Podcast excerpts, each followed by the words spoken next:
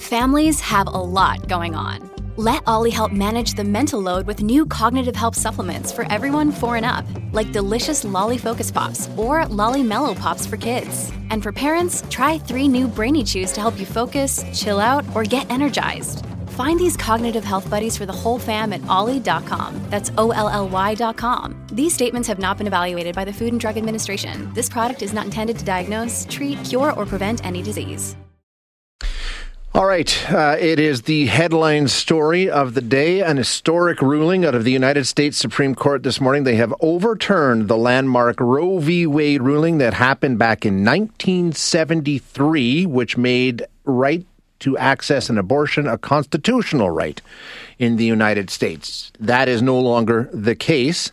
Um, and it's uh, it, it's one of the most intensely debated topics. Um, we had some indication that this might be on the horizon back in May when a, a, leaked document came out indicating that the votes were there to overturn this, and now lo and behold, once it came to a vote, that's what happened. The decision happened today. They upheld a Mississippi law that would ban most abortions after the 15th week, and it abolishes the legal precedent established in 1973 and reaffirmed by the Supreme Court in 1992. Um, but it is now being overturned. Basically, what the ruling says is um, the decision on whether or not um, abortions should be legal should fall to the states. Individual states will now be able to make their own rulings, and we already know there's about half the states are planning to put in uh, restrictions, if not outright bans on abortion. So uh, let's get some insight on where we are and where we might go from here. We're going to chat with Dr. Miranda Green Barteet, who is an associate professor cross appointed in the Gender, Sexuality, and Women's Studies Department and the English and Writing Studies Department at Western University, um, also originally from the United States. Um, Dr. Green Barteet, thanks so much for joining us. I appreciate your time today. Thanks for having me. Let's just start first of all the overturning of Roe v. Wade. Um, you know, handing the decision making back to the states. Just what does this mean for abortion in the United States? It's historic. Why? What does this mean? Uh, it means that, as you've just said, effectively probably 50%. I think the estimation is as many as 26 states are going to enact stronger restrictions, if not ban it outright. And we know that a number of these states have trigger laws in place. I think it was the governor of Mississippi or somebody, uh, mm-hmm. one of those states, tweeting out this morning that those, no, it's Louisiana. That law is already in effect. abortion no longer legal there. So, I mean, um, I mean, in Texas as well. Texas as well. So, what is that going to mean for women in the United States? Uh, it's going to be a patchwork system, and uh, I mean, we're it's a major step back, right? Back to where we were in the 1960s and 50s. Well, uh, yeah, it's a major step back. I think that some states are already in the process of enacting laws to uh, codify it within the states. Uh, New York State, for example, but in many of the states that are already that will move to outlaw it, like Louisiana, Texas, Mississippi, it's already virtually impossible to get an abortion. I believe in Mississippi there are a limited number, and this is just an example, a limited number of, of abortion providers. Uh, so women who live in poverty, women who live in rural areas already have extremely limited access, and now they're going to have no access. And I would like to be really clear this isn't going to prevent women from having abortions. Right. Women have had abortions, um, you know, forever. Uh, this is going to make it harder.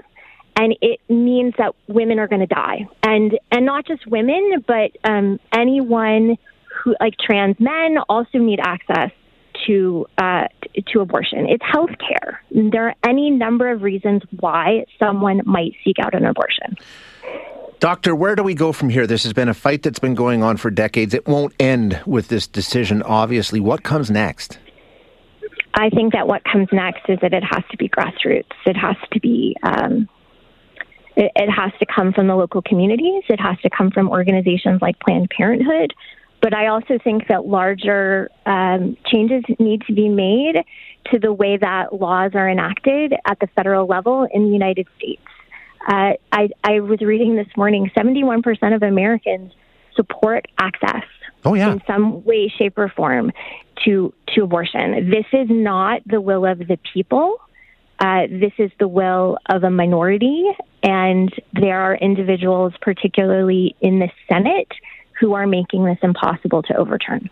Now, here in Canada, last, la, when, when, when the leaked um, uh, document came out a few months ago, a, number of Canadian politicians uh, reaffirmed their commitment to being pro choice. Uh, just going to read a tweet here from our Prime Minister this morning, came out about an hour ago saying the news coming out of the United States is horrific. My heart goes out to the millions of American women who are now set to lose their legal right to an abortion. I can't imagine the fear and anger you're feeling right now.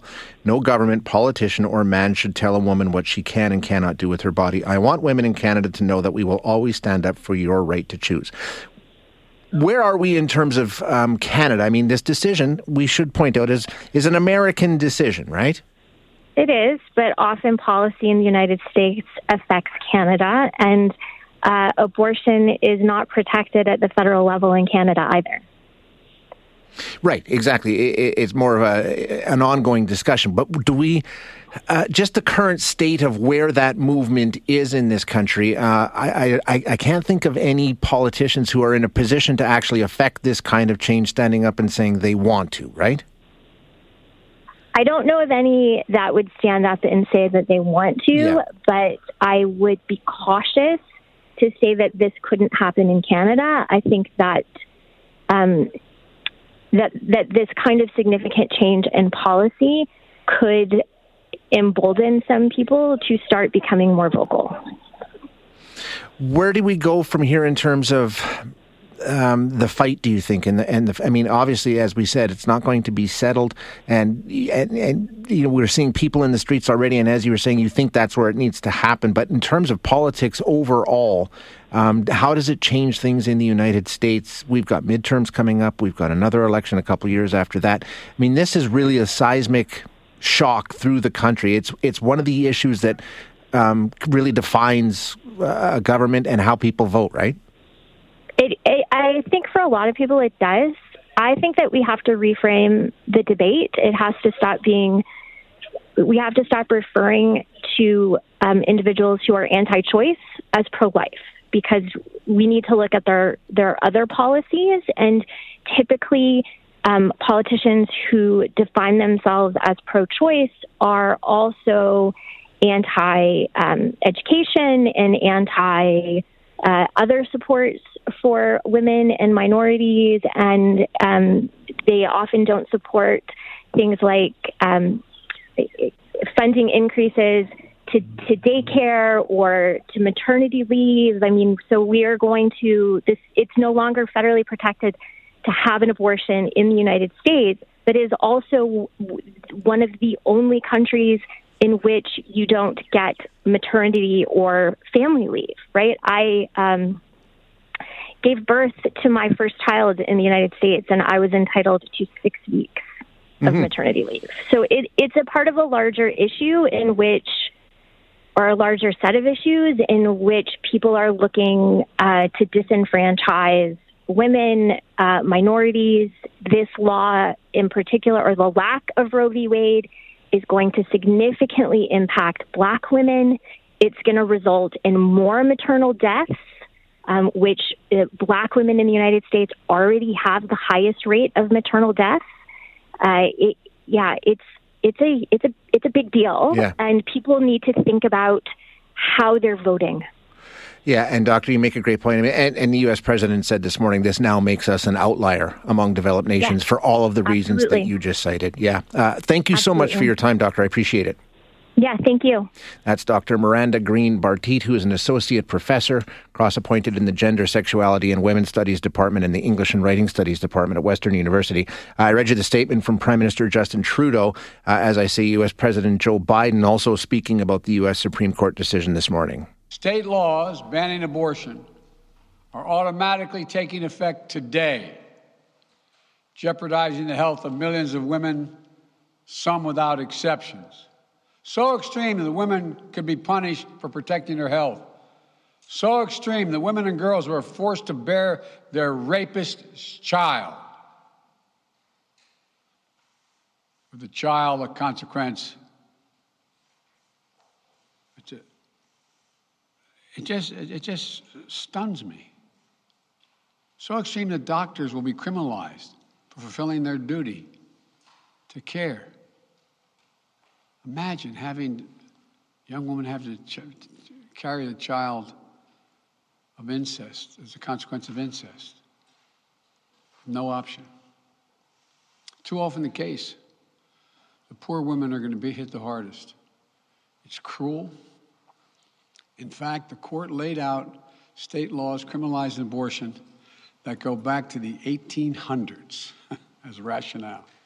The court literally taking America back 150 years. This is a sad day for the country, in my view. But it doesn't mean the fight's over. U.S. President Joe Biden reacting to the Supreme Court decision overturning Roe v. Wade. Uh, as he said, uh, they did cite things going back to the 1800s. It was a position of the country since 1973. That's when it first became constitutional right to access an abortion in the United States. It went to the Supreme Court in 1992 and it was upheld at that time. Uh, and the latest case came from Mississippi. Um, a law that would ban most abortions after the 15th week. The court upheld that law and in doing so abolished the legal precedent of Roe v. Wade established in 1973.